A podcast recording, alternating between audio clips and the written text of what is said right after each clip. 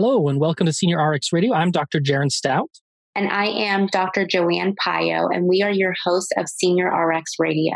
Today's guest is Katherine Eban. She is a best selling author of Bottle of Lies. Welcome to the show, Katherine. Thanks so much for having me. So, Katherine, both Jaron and I were very intrigued by your book, Bottle of Lies. For those of our audience that are not familiar with your book, can you give a brief summary? Sure. So, the book is an investigation into widespread fraud in the overseas manufacturing plants that make the low cost medicine that Americans rely on. It follows a group of real life characters as they uncover fraud in these plants. One is an Indian whistleblower named Dinesh Thakur. Another is an FDA investigator named Peter Baker. And the book is a true account of what they uncovered, but also what I uncovered in the course of a 10 year investigation. So, Katherine, out of curiosity, did you spend the majority 10 years in India? How much was it? Were you there? Well, you know, I had long reporting trips that I took to track down information. So, reporting trips in India, China, in Europe, Mexico, throughout the United States, Africa, and really all to try to document first what was going on in these manufacturing plants, what the impact on patients was, and how regulators were trying or failing to stop compromised drugs from reaching patients. And it really, you know, in order to look at you know, what is happening to our drugs in an era of globalization. Uh, it really took global reporting to try to capture that story. Okay, so when I first saw the title of the book, I was very skeptical. But the thing I loved about the book is it was all facts. Mm-hmm. It was very straightforward. It, it spelled out everything. And one of the guys that you quoted in there, Joe Graedon, you mentioned that even he said if his perspective for a long time was if you want to buy a brand name drug when there's a generic available, you must be out of your mind. And that is honestly the, the frame of mind of just about every pharmacist. And this book really made me rethink that and it portrayed that through facts, which is very great. One of the things that I love is for me as a pharmacist, I was able to, to get a lot of this book and a lot of it I already knew, but you took a lot of time to give a lot of background so that people who don't understand the world of pharmacy could still get a lot out of this book. So, what inspired you to write this book? You know, I didn't set out to write a book, and God knows I didn't set out to spend 10 years reporting this. but what ha- but what happened was in 2008 I got a phone call from Joe Graedon, who is a host of an NPR radio program called The People's Pharmacy. And he knew my work. I'd been on his program before. He called to say that he was getting flooded with complaints from patients who had been switched to generic drugs and who were suffering unwelcome side effects or even relapses. And he had taken these complaints to the FDA. Officials there had told him, oh, it's probably psychosomatic. It's in the patient's heads because, you know, once their pills look different, they have a psychological reaction. And Joe really did not buy that at all. And he posed this question to me What is wrong with the drugs? And he recommended that, you know, somebody who with investigative skills should look into this. So I began reporting on this, and it was really bit by bit that I became skeptical about the FDA's claims. You know, the FDA had made claims that, uh, that we all believe, which is generics are interchangeable with the brand, generics are interchangeable with one another. There's no difference. And, you know, they have really led us all to believe that generic drugs are a bargain with no downside, no hidden cost. But the more I reported, the more it seemed clear that not only are they not interchangeable and that patients really were having certain reactions, but you know, what I really began reporting on was a corporate corruption story. that in many of these plants overseas, companies are fabricating data and they're representing the drugs as having equivalent quality when in fact they do not. And that is really, you know, what the book, what I ended up uncovering. And that was very shocking for me as a pharmacist because that's something I tell patients, you know, why pay for the brand name of the drug when you can get the generic? But with recent, like in the past year or two, you've seen a lot of recent recalls from the FDA mm-hmm about certain medications from different manufacturers. Recently, I believe it's Zantac was recalled. Mm-hmm. I'm not very clear on it if it was the brand or the generic, but one of the manufacturers in terms of there was a carcinogen. Mm-hmm. And then you mm-hmm. see some things with Losartan. So, mm-hmm. what should consumers be aware? Like, what should consumers look for when they're getting their medications at the pharmacy? So, you know, since the book has come out, I have gotten so many questions from patients. How can they know where their drugs are made? What can they do to make sure their drugs are safe? And while there's no perfect answer to that, the first thing I think everybody needs to do is be aware of who the manufacturer of their drug is.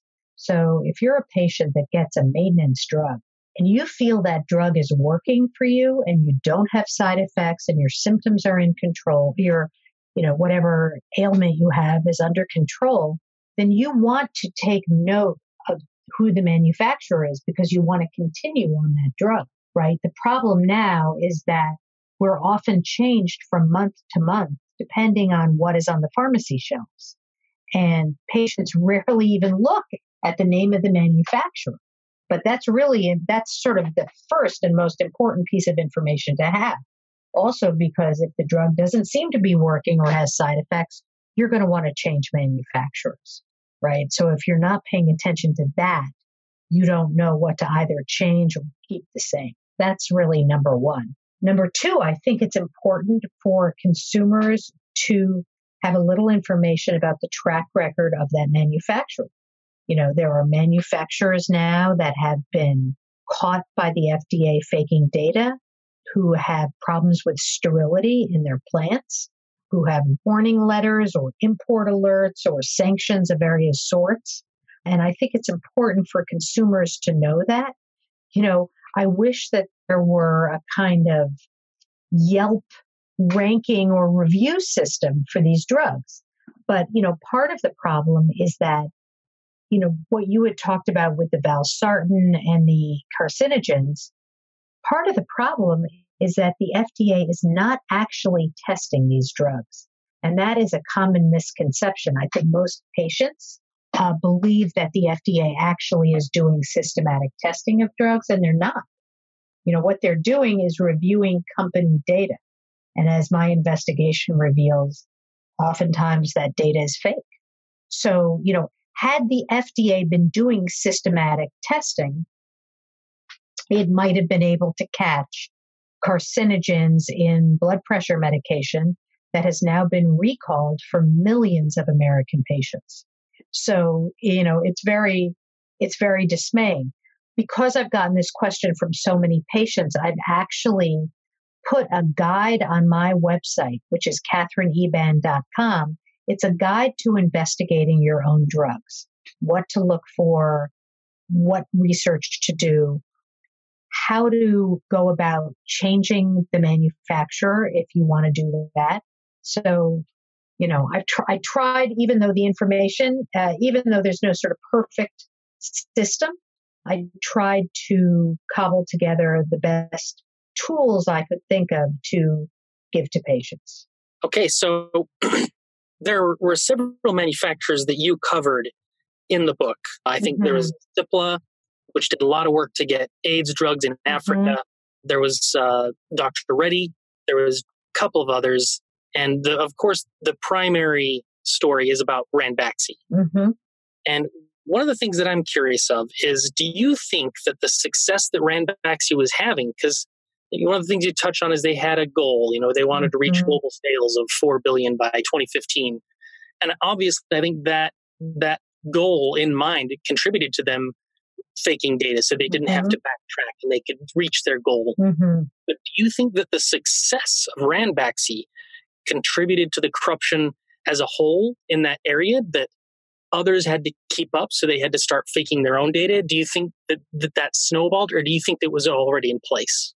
You know, that's an interesting question. I don't think it was specifically the success of Ranbaxy, but there was an incentive in the original legislation that launched the generic drug industry. That legislation is called Hatch Waxman. And the incentive in that legislation is called first to file. And basically, what it said is any generic drug company that is first to put down its application with the FDA to make a specific drug, if that company gets approval, then it has six months of exclusivity on the market before other generic competitors come in. And so there was this fundamental race going on among generic drug companies who could get those valuable first to file applications approved. And that I think was a big driver of some of the fraud, which is that companies race to get their applications in even before they knew really how to make the drug. So part of the calculation was if they can get their application in and get approval and fake the data to do it, well, once they get approval, they'll have a little time to go back into the laboratory and actually figure out how to make the drug. But the consequence of this was all very serious, which is that they ended up launching onto the market drugs that they didn't really know how to make yet, which essentially is a system in which we are all guinea pigs because we were essentially getting drugs that had not been fully tested before they were launched on the market. And of course, all of this was hidden from the FDA. Right. And I think Sotret is one of the things mm-hmm. it was a very good example of that.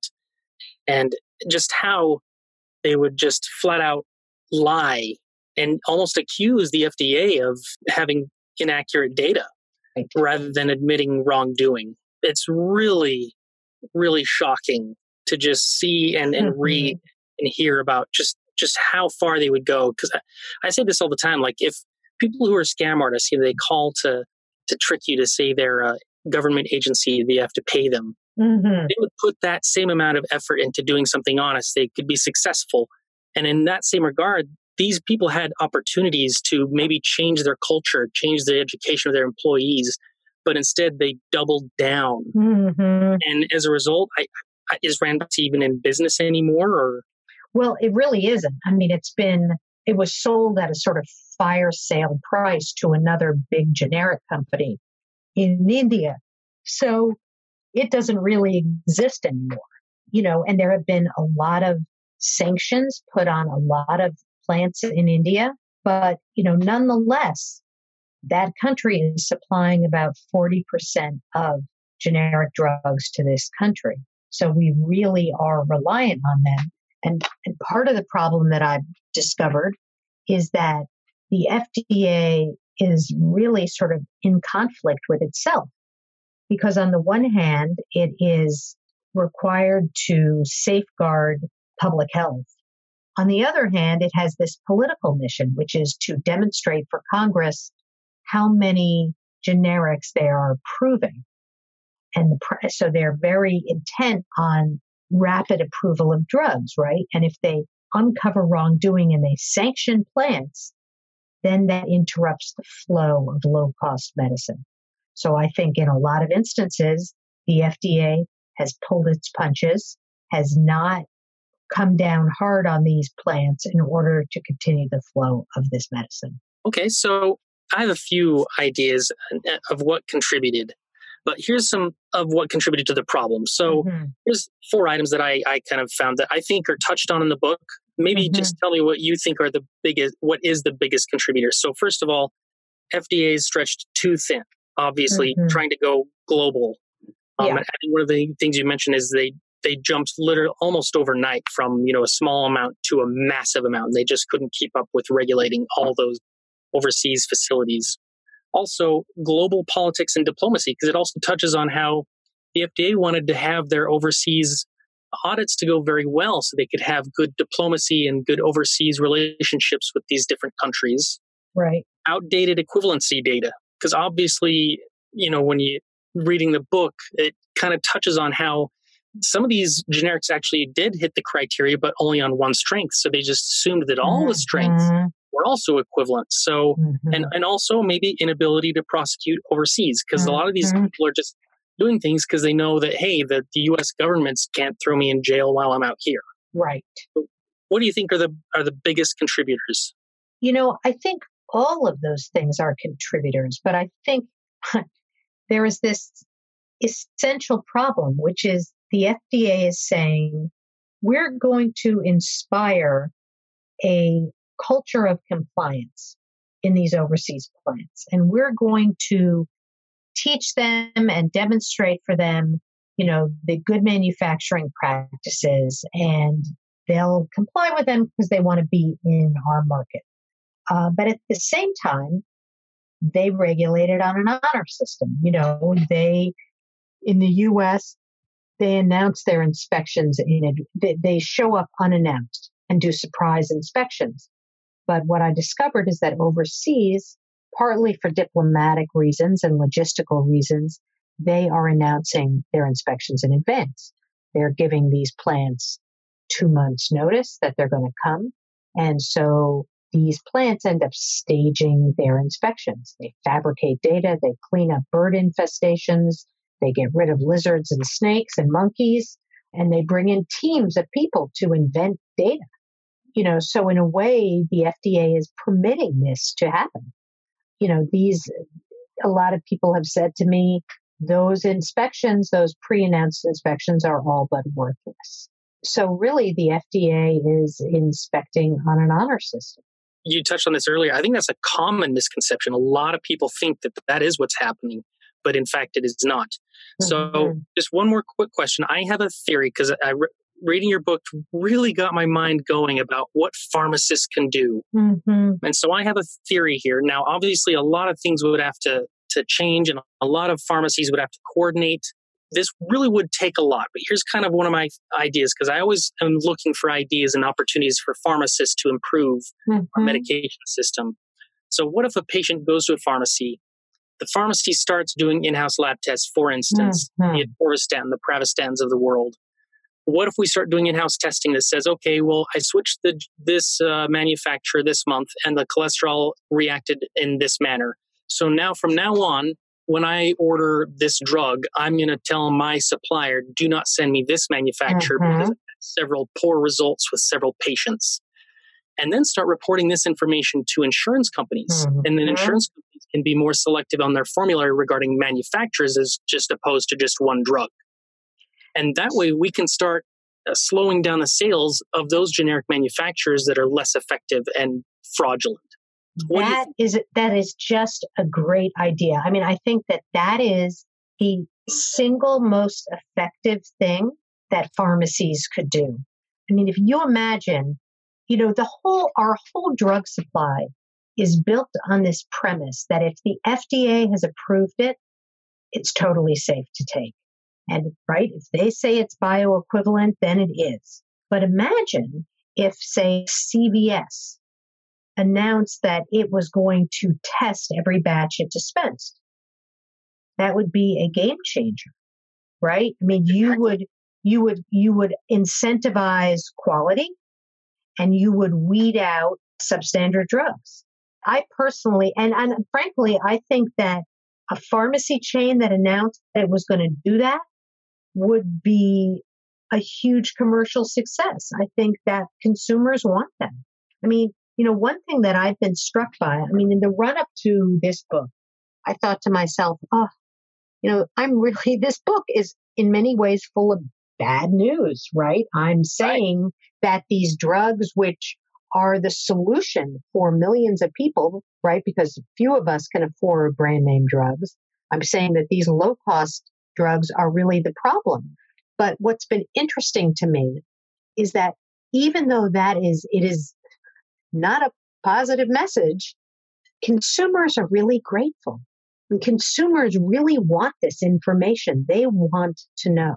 And so I think if pharmacies took the step of really vigilantly testing drugs they dispense, it would be a huge win. I think it would be a huge commercial win for them and obviously a huge win for patients. Yeah, I mean, aside from buying expensive machinery to, to test the, the actual drugs, this is the best way to go about it. Absolutely. I'm with you. That was a very great idea, Jaron. But in the meantime, what can we do in the short term as for pharmacy managers that are buying medication?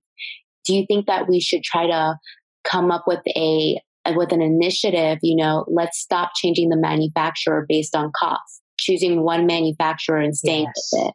Yeah. I mean, I think that, you know, that is really a central problem is that people are formulary managers are making decisions based on the lowest cost and they really need to ask themselves what is the incentive for quality here you know if you take the example from the book of the cleveland clinic the um, the hospital pharmacists there were essentially running like a mini fda you know they were asking companies for bioequivalence data they were monitoring information about warning letters and import alerts. And on the basis of their vigilance, they developed a kind of blacklist of drugs they would n- no longer purchase, that they didn't feel were safe enough.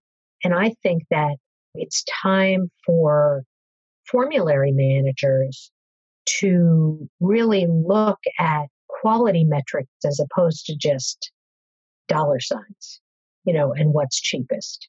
Thank you so much for coming on today's show. It was very informative. Yes, there were a lot of negative points about some of our favorite generic drugs, but I know I speak for both Jaron and I when I say that, you know, we as pharmacists, we want to know this information so that we can mm-hmm. better assist our patients. So thank you for coming on today's show and thank you for writing Bottle of Lies. Thank you. It's a real pleasure to talk to both of you thanks for joining the show today. And just for all our listeners, I strongly recommend giving this book a read. And also, chapter 19 was a game changer for me. Like that, I mean, the whole book was good, but chapter 19, when you, the solving for X was just phenomenal. And it really opened my eyes that this was a system wide thing and not just eh, central to Rand Ranbaxy. So thank you. Thank you.